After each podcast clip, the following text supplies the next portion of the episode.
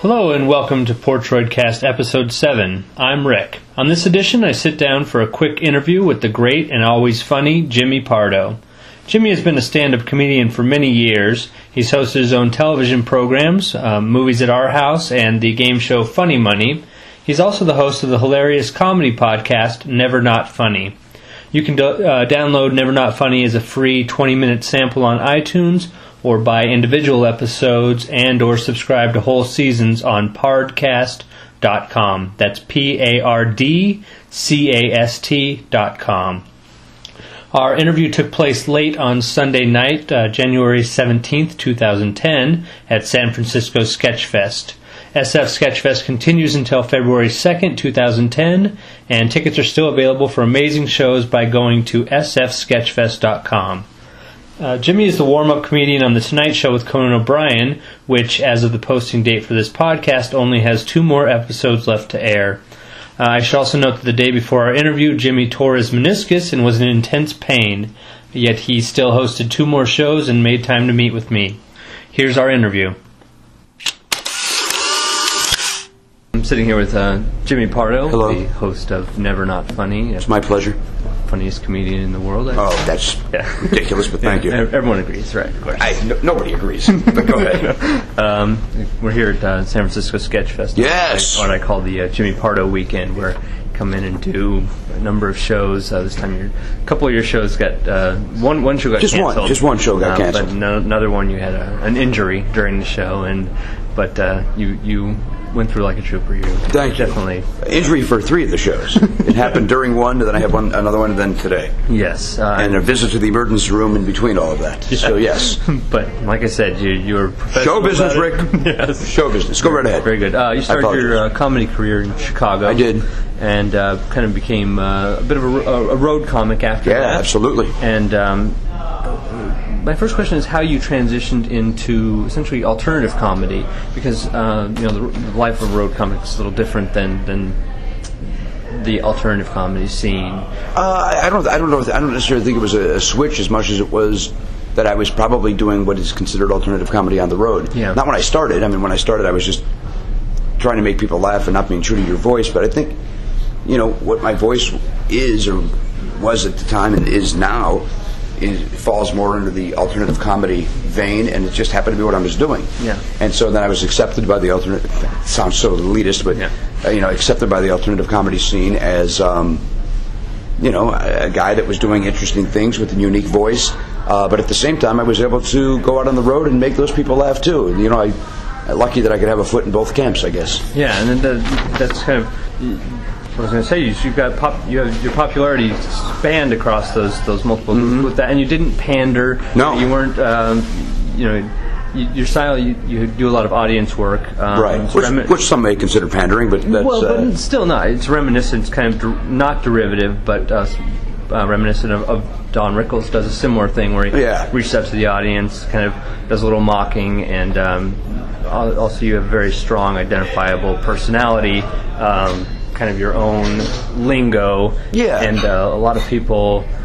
Kind of do an impression of you. People that are your fans, people that are, that are your friends, uh, they kind of have pardoisms. They- they Uh, do. And and uh, the question I had was whether or not that ever gets old, or, or does it ever border on like are these people? i- i- Is it is it ever like a? Do you ever feel like it might be a parody? I, I'm I'm, phra- I'm phrasing this wrong because uh, do I ever get tired of people doing impressions of me, or do or do you feel, or are you asking? Do I think that other comedians maybe do me on stage? Which one are you asking, essentially, or both? okay, let's say, well, not both really. I phrased this incorrectly. Okay. All right. Let's rephrase. Let, it. let's start over on Rephrase it. this one. Hi, I'm Jimmy. Welcome to the show. Go ahead. um, the question I had was someone comes up and says that you're wearing a nice pant. I love it. Which- okay, I that- love that- it. that was There my we- question. Yeah, I love it. Okay. I think it's hysterical. Uh, th- I- there are times where it crosses the line where somebody tries to um, capture the aggressiveness Yeah. of the character, and they'll come up and, and, and insult me, Yeah. like out of the box, and think, and then I'll go, I, I, you know, I'm put back on my heels. Like, I- what, what, what, what? I'm sorry. Yeah. And then they'll go, oh, yeah, okay, man, I'm just having fun with you, like you do on the podcast. It's like, right, but when you turn on the podcast, you know what you're listening to. I don't know why you're attacking me on the Right. street. And then people are like, "Oh, I'm just trying to have fun and do what you do." And like, so you know, so if you come up and you go, "Hey, I'm wearing a flat front or a hard shoe, or I'm wearing Mm. my hair high and tight," if you do that stuff, uh, I'm flattered by it. And, and in a way, I should be flattered by the other way, the other example I gave. But sometimes, if you just come at me aggressive, I don't know what I don't know what's happening. Yeah, and and people listen to your podcast, Never Not Funny, and a- as you've mentioned on there a few a number of times, i- they hear you and they they think they're part of the conversation. Right, yeah, because you're six inches away on a Yeah, car's and you know, there's- stereo speaker, right. or right in their ears on an iPod. You know, Yeah, So- exactly. So, there's a fam- they, s- the, there's a false sense of familiarity. Exactly. And Hey, come- yeah, and then people come up and go, hey, what's, your, hey, what's going on with you, ass fuck? And uh, pardon my language, but Yeah. I go, why do I, I don't even know you. What, do- what are you? And, hey, come out and listen to the podcast. Well, I don't know that. Right. You just walked up to me on the street. calling me a name. yeah, certainly. right. So you know, And um, okay, let's let's move uh, into another another topic, which Sure. is um, game shows. yes, You were a host of, of a number of game shows on television. I you ho- do it on stage, I hosted one on television. Yeah. I've done several pilots, but only one got on the air. right? But you've done a lot of stage game Yes. Mm-hmm. shows as well. Uh, what is it about the game show format that appeals to your comic sensibility? I love that. is- Depending on the game show, that you could be loose and funny while structured at the same time. You know that uh, I, I like that there's a format and a formula, uh, and certain beats that you have to hit, is, and then you could you know weave the funny around those beats. Whereas a, uh, a talk show, which I would love to do, um,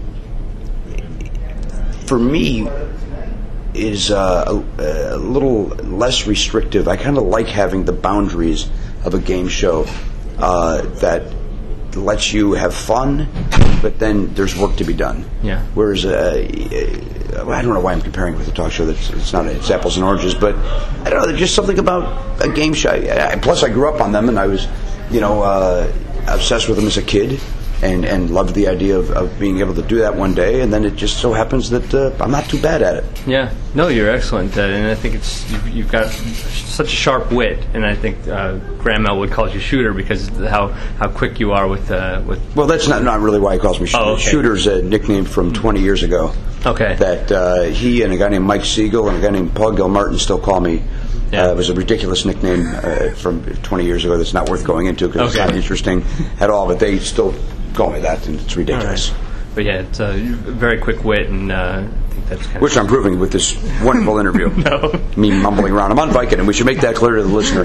I'm on Vicodin for my injury, and uh, I'm not as clear headed and, and witty as I'm being praised, hailed. God, I can't even talk. Go ahead. of it's all right. mess. Um, on your podcast, Never Not Funny, Award winning, yes. award-winning podcast. Uh, you do free 20 minutes on iTunes, Yes. but uh, everyone should subscribe. Is my opinion. It's Thank uh, you, Rick. a 90-minute show that is probably the my favorite podcast, and I think should be everyone's Thank you. favorite podcast. Uh, just want to throw that out, throw a plug out there for you. Um, I th- I appreciate it. You have an, a number of guests on uh, Yes. the Frontiers. Uh, some, some uh, Matt Belknap, who's your, your co-host producer. Mm-hmm. Um, and I, I, I mentioned this to Matt also. Um, when lining up the guests, um, do you have a list in your head of who you want to maybe, uh, you know, like an ideal list? Here's who I'd like to get on Sure. this season. Yeah, yeah, yeah. Uh, here are the repeat people we want to hit, and here's kind of uh, the, the new names. Right. So how do you, um, I guess, figure out who and when? Um, you know, we try to mix it up, uh, and I'm sure Matt will do the same thing. We try to mix it up of, you know, not having too many regulars in a row and not having too many new people in a row. Sure. Um, just to, to keep it varied. I mean, I'm, I'm enjoying the season fives and five and six. Uh, we're adding so many new people to it, and uh, you know, it just keeps it fresh for me. Yeah. Uh, but uh, you know, at the, at the same time, I like having my the regulars on because you know there's a, a familiar familiarity. Again, it's like it Like it is, sure. um, you know, and, and the camaraderie that that you have with friends. But I, I like getting to know new people. Um, and it, it and, and how do I decide on new people? It's just a matter of like, you know, like I, I this past year. I mean, I didn't know Conan O'Brien or or Todd Right. Levin a year ago, and then I had the you know now that I work with them. It's, maybe I still won't be, or I will no longer be by the time this comes out. Um, uh, you know, you get to know these people, and, and then they're like.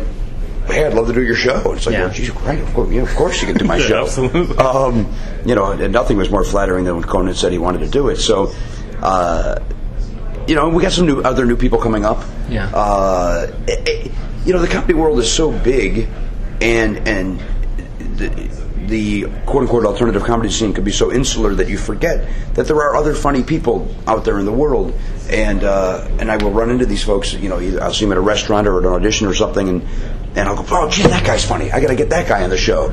Um, as we learned from the Parkastathon, like you know Jordan Morris and uh, Oscar Nunez and uh, Rich Summer from Mad Men, like guys that weren't on the show up until then, will of course be now. Or Sam now they're, Levine now when he they're, came on. they've come into the fold. Right. Yeah. I know I'm talking in circles and stuff, and I apologize, but Fine. uh, I think I'm Everything's hit- great. I think I'm hitting it. Absolutely.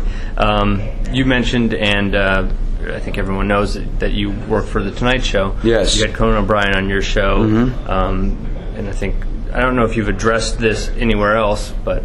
Um, did you guys ever get your open face sandwich No. or your hot sandwich? No, and I don't know if there's going to be time now to to grab it. Uh, no, we've not had our delicious sandwich yet. No. That has not happened. We've, uh, you know, I've uh, spent time with him at the Christmas party and stuff like that, and Yeah. um, he- he's truly one of the nicest men I've ever met in this business. Yeah. And uh, I would imagine at some point I will uh, have a sandwich with him. Excellent. would I hope assume- you do. Then again, something open faced. Yes, very good. Well, let's leave it at that. Sure. And uh, it was really great talking to you, Jimmy. Uh, my and- pleasure. And uh, is there anything that people should know, or anything you want to plug? And you that I'm not usually this rambling and boring. I'm usually as sharp witted as Rick claims me to be. It's the Vicodin. absolutely.